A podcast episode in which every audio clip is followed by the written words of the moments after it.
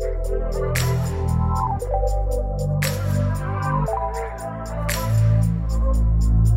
Supernova, Episode 3 Road to Home Ownership.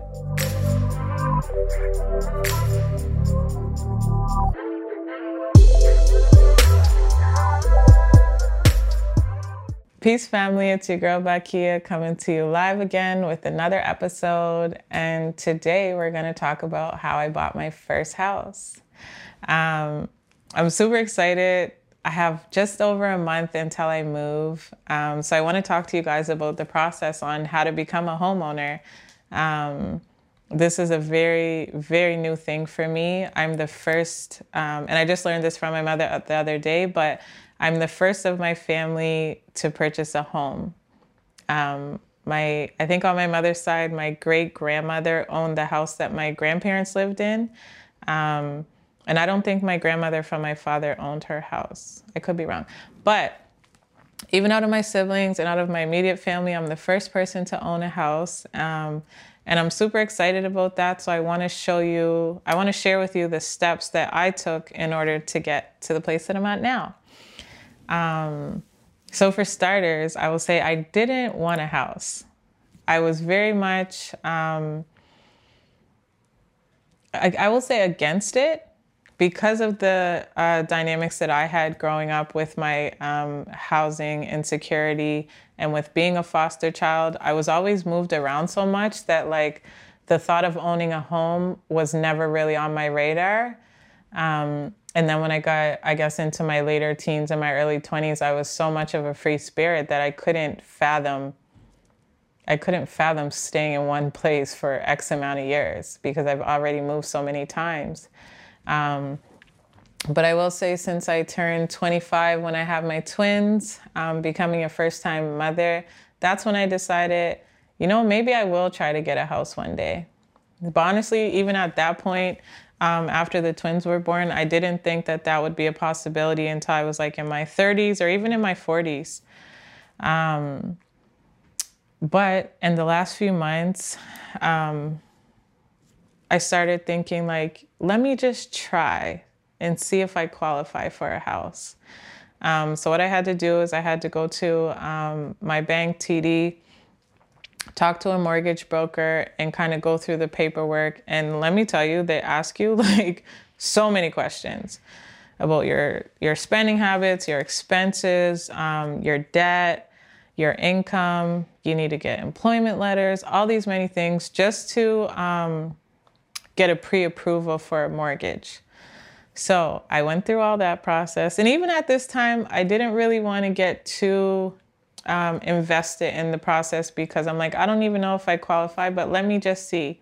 So I went through the paperwork, spoke to my mortgage broker, and it turns out I did qualify.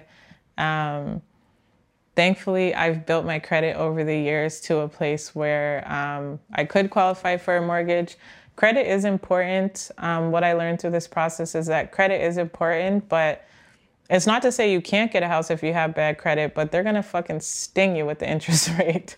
So if you can build your credit to a place where it's good, you can qualify for a mortgage with a very decent um, interest rate. And it turns out that I qualify for a $250,000 mortgage. And I learned very quickly that that's not a lot of money, even though it sounds like it. Um, but I did have quite a few options. So uh, once I got the pre approval, my mortgage broker encouraged me to uh, get a realtor to assist with the process of finding a home. Um, and then once I found the one, or once I got an accepted offer, you know, we would go from there and go on to the full application of the mortgage. So, lucky for me, I do know a realtor, um, and I'm very proud to support um, another female, sorry, I shouldn't say female, but another woman entrepreneur, specifically a black woman um, so shout out to my realtor, Allie White. My girl came through in the house hunting, and I had so much fun um, going around the city. My next home girl came with me too, so we got to look at a lot of houses. Um, it was just a really fun but frustrating process. I'm not gonna lie because there was a few houses that I'm like, I was so sure. I'm like, this is the one. This is the one. And then I put in an offer, and the other offer that got accepted would just blow mine out the water. Like my price that I put in wasn't even close. Um, so I had a conversation with my realtor about that, and I'm like, "Listen, Allie, like this is getting kind of discouraging. Like maybe I should wait and you know try it another time." Um, it was a very interesting time to purchase a excuse me purchase a home because of obviously the COVID stuff. Um, the market was very very difficult to get through, but I spoke to Allie and I'm like, I don't really, I think I should hold back. You know, I don't really want to keep looking. She kept encouraging me, like, don't worry, you're going to find the house, you're going to find the house. Um, and then there was this one property that I was like, I felt it. I, I thought I felt that this was the one. It was beautiful. It was three bedrooms, just uh, basically everything that I was looking for. Um, and then I put in my offer and I didn't get it. so I guess I should talk. Some of my criteria was I needed a minimum of three bedrooms. Um, of course, my budget was 250K. Um, there are certain areas that I wanted to be in. Sackville was my number one choice. Um, just because of its proximity to Halifax and Dartmouth, I felt like it was a, kind of a sweet spot because the twins go to daycare in Halifax. I was working in Dartmouth.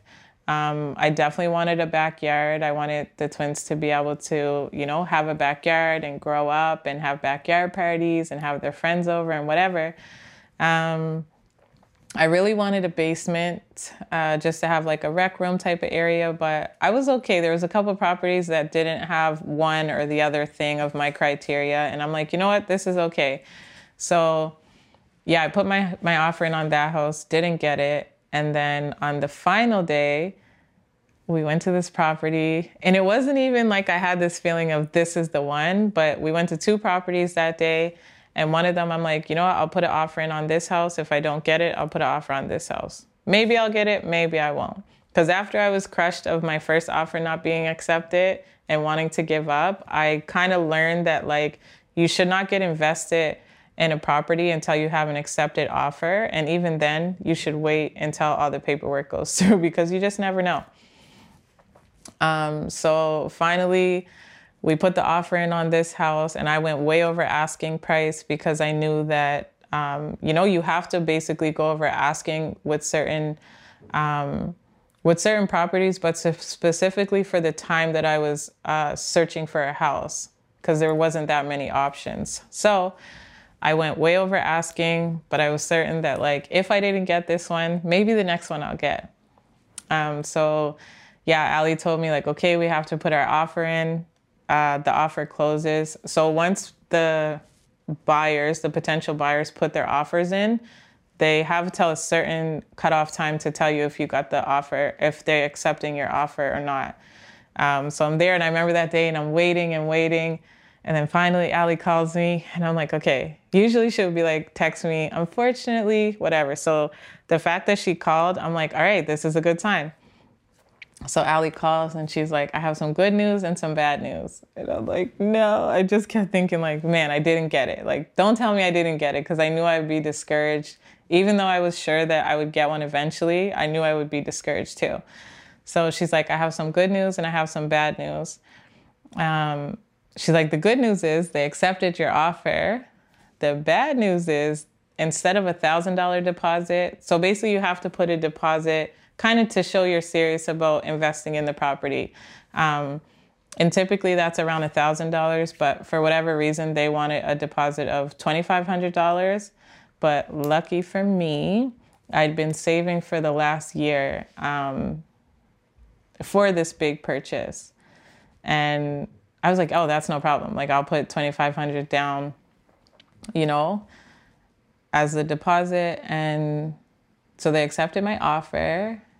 And from there, I had to submit um, a bunch of paperwork to my bank, TD, to my mortgage broker, um, and get a full approval. Now, I thought that when you had the pre approval, the rest of it was just like, you know, some administration stuff, and then I'll be fine, and boom, it's my house. But no, they put the pre approval through to the full application. My application goes in, it comes back, it was denied.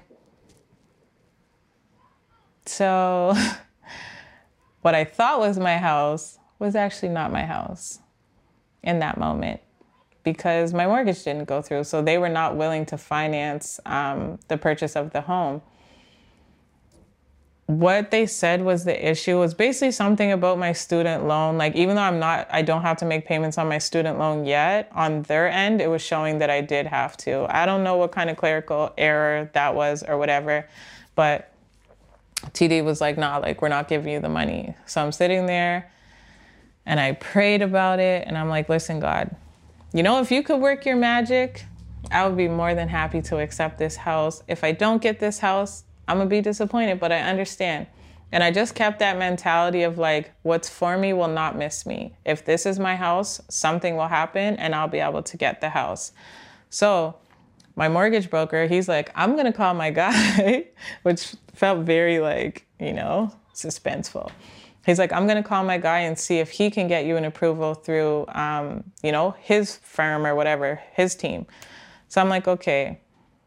Even at that point, I was like, okay, he's to send my application over to the new guy. And then the new guy's to try to make something happen. But to add extra pressure, we had basically a day and a half, I think, because there's a deadline on when you can get all this paperwork done before they're like, okay, we're to go to the next offer. So, say it was Wednesday evening that they said TD has declined my application. Now he contacts the other mortgage guy. The mortgage guy's like, I can't make any promises, but I will try my best. He even took some time to get back to me. So, I was really convinced that I was not going to get the house. Um, so I had to resubmit all of that paperwork talking about pay stubs and employment letters and child tax and all these different things to prove that I had the ability, excuse me, I had the ability financially to invest in this house. Um, so in the course of that, I'm waiting and I'm waiting. I'm waiting to hear back from him. And then every time he emailed me, I'm thinking like, okay, is it a yes? Is it a, is it a no? But no, it's like, all right, you need to put this paper, you need to submit this paper, send me this, send me that. And I'm like, oh man, it was so frustrating. Honestly, it was just like, okay, I have to jump through hoops. And there was a part in that situation where I was starting to feel a little bit of pity for myself because I'm like, why do I always have to jump through these hoops for something that I want? You know? It was very difficult to just like calm my brain and go through the motions of jumping through the hoops that they wanted me to jump through. But all the paperwork was submitted within 24 hours. And this is the most special part about the process of the paperwork is that typically it takes like three to five business days. But my second mortgage broker, he got it done for me in 24 hours. So imagine the fucking anxiety that I felt waiting for this man to say if I got approved for the application or not. The next day, he sent me an email and he called me and he's like, Congratulations, you got approved for the mortgage. And I was, yo, all I could do was say, like, praise God. Like, I was so grateful. I was so grateful that I kept a, you know, I kept a clear head and I didn't allow my disappointment or, um, you know, my self doubt to over overtake what I was thinking. Like, and I knew I was going to get a house. I just didn't know if it was going to be that one. Um, so he's like, Congratulations, you're approved. Um, and then we had to get started on the rest of the paperwork. I had to hire a lawyer. Um, what else did I have to do? My realtor hooked me up with a lawyer, which again makes the process easier if you're searching for a home and you have access to a realtor. It might take a couple to get that one that fits with you and that could help you find what you're looking for and help your vision come to life. But my girl Allie hooked me up, and I'm so grateful to have been able to work with another woman, especially um, for her to get a commission, for me to get a house. Like it was kind of just a win win situation. So she hooked me up with the lawyer, um, and there's some paperwork that had to be uh, submitted on that end. But yeah, so I finally, finally bought a house. I'm 28 years old, and I guess the most important part of being a homeowner, and we didn't even move in yet, but I'm already elated to be a homeowner. Um, we move in November 30th. We take possession. But the most important part for me is that I essentially single handedly got me and my children out the hood. for those of you that don't know, like I don't really share my address or my location. um, you know, for safety reasons for my family, but I still live in the hood. And the majority of my life, I've lived in the hood. I've lived in public housing, whether it was an apartment or a townhouse or whatever. But I feel very, very grateful to be able to get my children out of this situation because not to say nothing can happen in other neighborhoods, but there's things that I've witnessed in the hood that I never, ever, ever want my children to witness.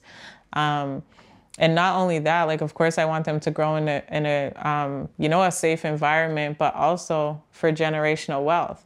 Now that I'm investing in this home, by the time my children get older, you know, and once I pass away, now I have something to leave for them.